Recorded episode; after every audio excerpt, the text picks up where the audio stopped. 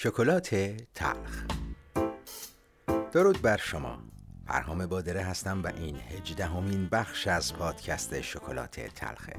اگر از ابتدا شکلات تلخ همراهی کردید می‌دونید که این مجموعه با نیم نگاهی به رشته طراحی صنعتی قصد داره با استفاده از ابزار اندیشه به ترمیم و بازسازی زندگی به عنوان محصولی منحصر به فرد بپردازه.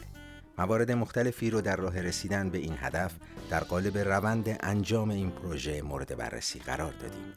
تفکر در مورد اونچه تا الان گفتیم و ایجاد تغییر و تحول در اونها در کنار بست و انتشار یا گسترش این هدف راه رسیدن به اونو هموارتر و البته سریعتر می‌کنه.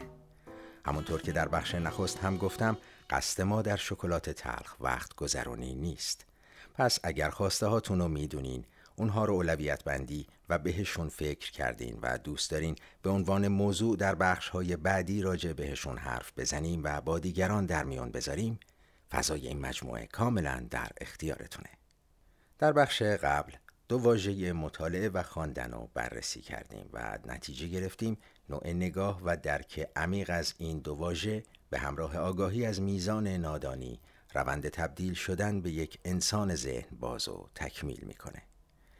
گفتیم جملات، نظرات و مواردی از این دست وجود دارند که هممون اونها رو دیدیم، خوندیم و شنیدیم که اگر با دیدگاه مطالعه به عمق مفهوم اونها پی ببریم هر کدوم به تنهایی می‌تونه زندگی ما رو دستخوش تحول و دگرگونی کنه و قرار شد که در این بخش یکی از این جملات رو مورد بررسی قرار بدیم.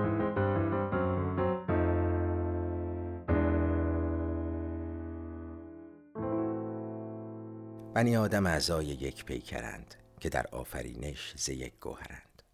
چو عضوی به درد آورد روزگار دگر عضوها را نماند قرار. بله. ابیاتی از سعدی شاعر قرن هفتم که فکر نمی کنم کسی زبان فارسی بدونه و اونها رو نشنیده باشه. این ابیات رو در دوران تحصیل خوندیم. روی اسکناس های ده هزار تومنی چاپ شده. و اگه یادتون باشه کلی راجع به دو کلمه یکدیگرند و یک پیکرند حرف و حدیث به وجود اومد. تازه سردر سازمان ملل هم حک شده. ولی خب حتما می‌دونین که این آخری درست نیست. یعنی خوشبختانه هیچ کجای در و دیوار سازمان ملل این شعر حک نشده. و صرفا روی یک تابلو فرش اهدایی خودمون در سال 1371 که در یکی از راهروهای این سازمان نصب شده وجود داره حالا چرا گفتم خوشبختانه؟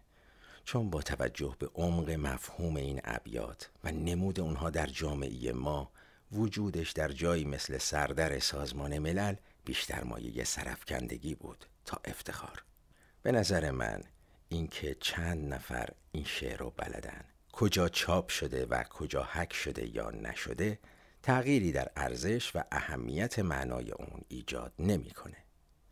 نمی‌دونم تا به حال به مفهوم این شعر فکر کردین. به نظرم رنگ ترین بخشش اینه که آری از هر گونه تبعیض در ابناع بشره. تبعیض نژادی، اعتقادی، جنسیتی، سیاسی، هیچی.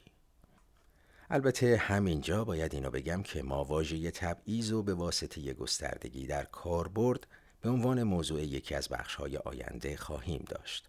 پس حالا سوای مبحث تبعیض ما در جامعه چقدر اعضای یک پیکریم؟ چقدر از درد و ناراحتی هم بیقرار میشیم؟ با این همه تنوع مشکلات و ناراحتی های موجود برای اطرافیانمون کجامون درد می‌گیره؟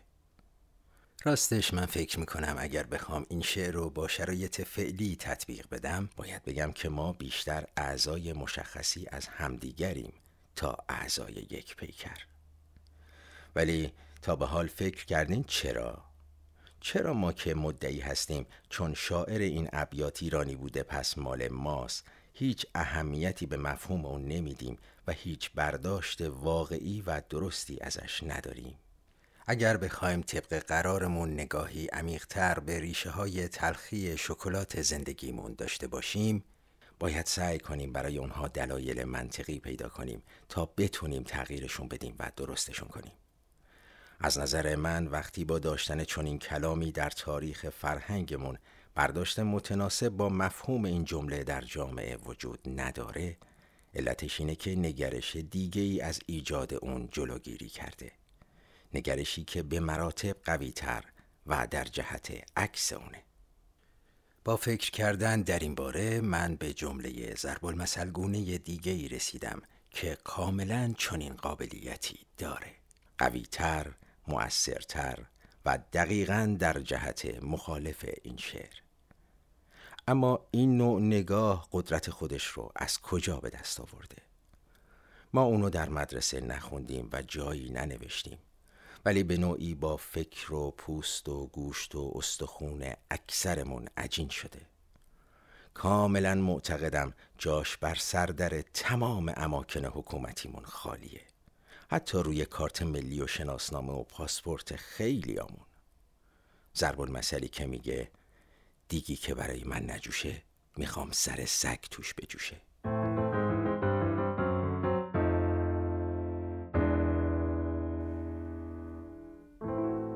بله. به نظرم مفهوم این جمله در ناخودآگاه خیلی آمون نشسته و سرخط زندگیمونه و من فکر می‌کنم یکی از مهمترین دلایل گسترش این نوع نگاه قابلیت تعریف و درک سریع و البته سطحی بودن اونه. تفکری منفعت طلبانه با شعاری ساده. چی گیرم میاد؟ و تا زمانی که با این نوع نگرش پیش بریم نمی‌تونیم هیچ نوع ادعایی در مورد شعر سعدی داشته باشیم. با این دیدگاه تا زمانی که از بابت چیزی نفع یا ضرر شخصی بهمون نرسه برامون کوچکترین اهمیتی نداره. چرا باید به سختی ها و مشکلات دیگران فکر کنیم؟ مگه چی به ما می‌رسه؟ ولی همونطور که در بخش قبل هم گفتم اگر با دیدگاه مطالعه به سطحی ترین مطالب هم نگاه کنیم نتایج شگفتانگیزی به دست میاریم. به نظرم اگر عمیقتر بهش نگاه کنیم همون دیدگاه فرد محوری رو می‌بینیم. جدا کردن افراد جامعه از هم و در قالب کلی نهادینه کردن نگاه تبعیض در ذهن ناخودآگاه تک تک افراد یک اجتماع. این ضرب المثل در رسیدن زندگیمون به جایگاه کنونی تأثیر زیادی داشته و داره. نظر شما چیه؟ به کدومشون بیشتر باور دارین و به کار می‌گیرین؟ به نظرتون تغییر تفکر از نگرش این ضرب المثل به سمت شعر ماندگار سعدی چه دستاوردهایی رو می‌تونه به همراه داشته باشه؟ هرچند درک تقابل این دو جمله هم خودش می‌تونه سمر بخش باشه چطور؟ یا برای بهبود شرایط زندگیمون در راستای شعر سعدی تغییر جهت میدیم یا تفکر موجود رو میپذیریم و با همین فرمون ادامه میدیم. در هر دو مورد تکلیفمون با خودمون روشن میشه. چون به نظرم هیچ چیز به اندازه تناقض میان رفتار و گفتار اجتماع و به سمت نابودی نمی‌بره. شاید سعدی با پیشبینی اوضاع آیندگان یعنی اوضاع امروز این دو بیتو با بیت سوم تکمیل کرده. بیتی که چون حقیقت امروز جامعهمونه چندان رومون نمیشه بخونیم و ناخداگاه به خودمون می‌گیریم. تو که از مهنت دیگران بیغمی نشاید که نامت نهند آدمی.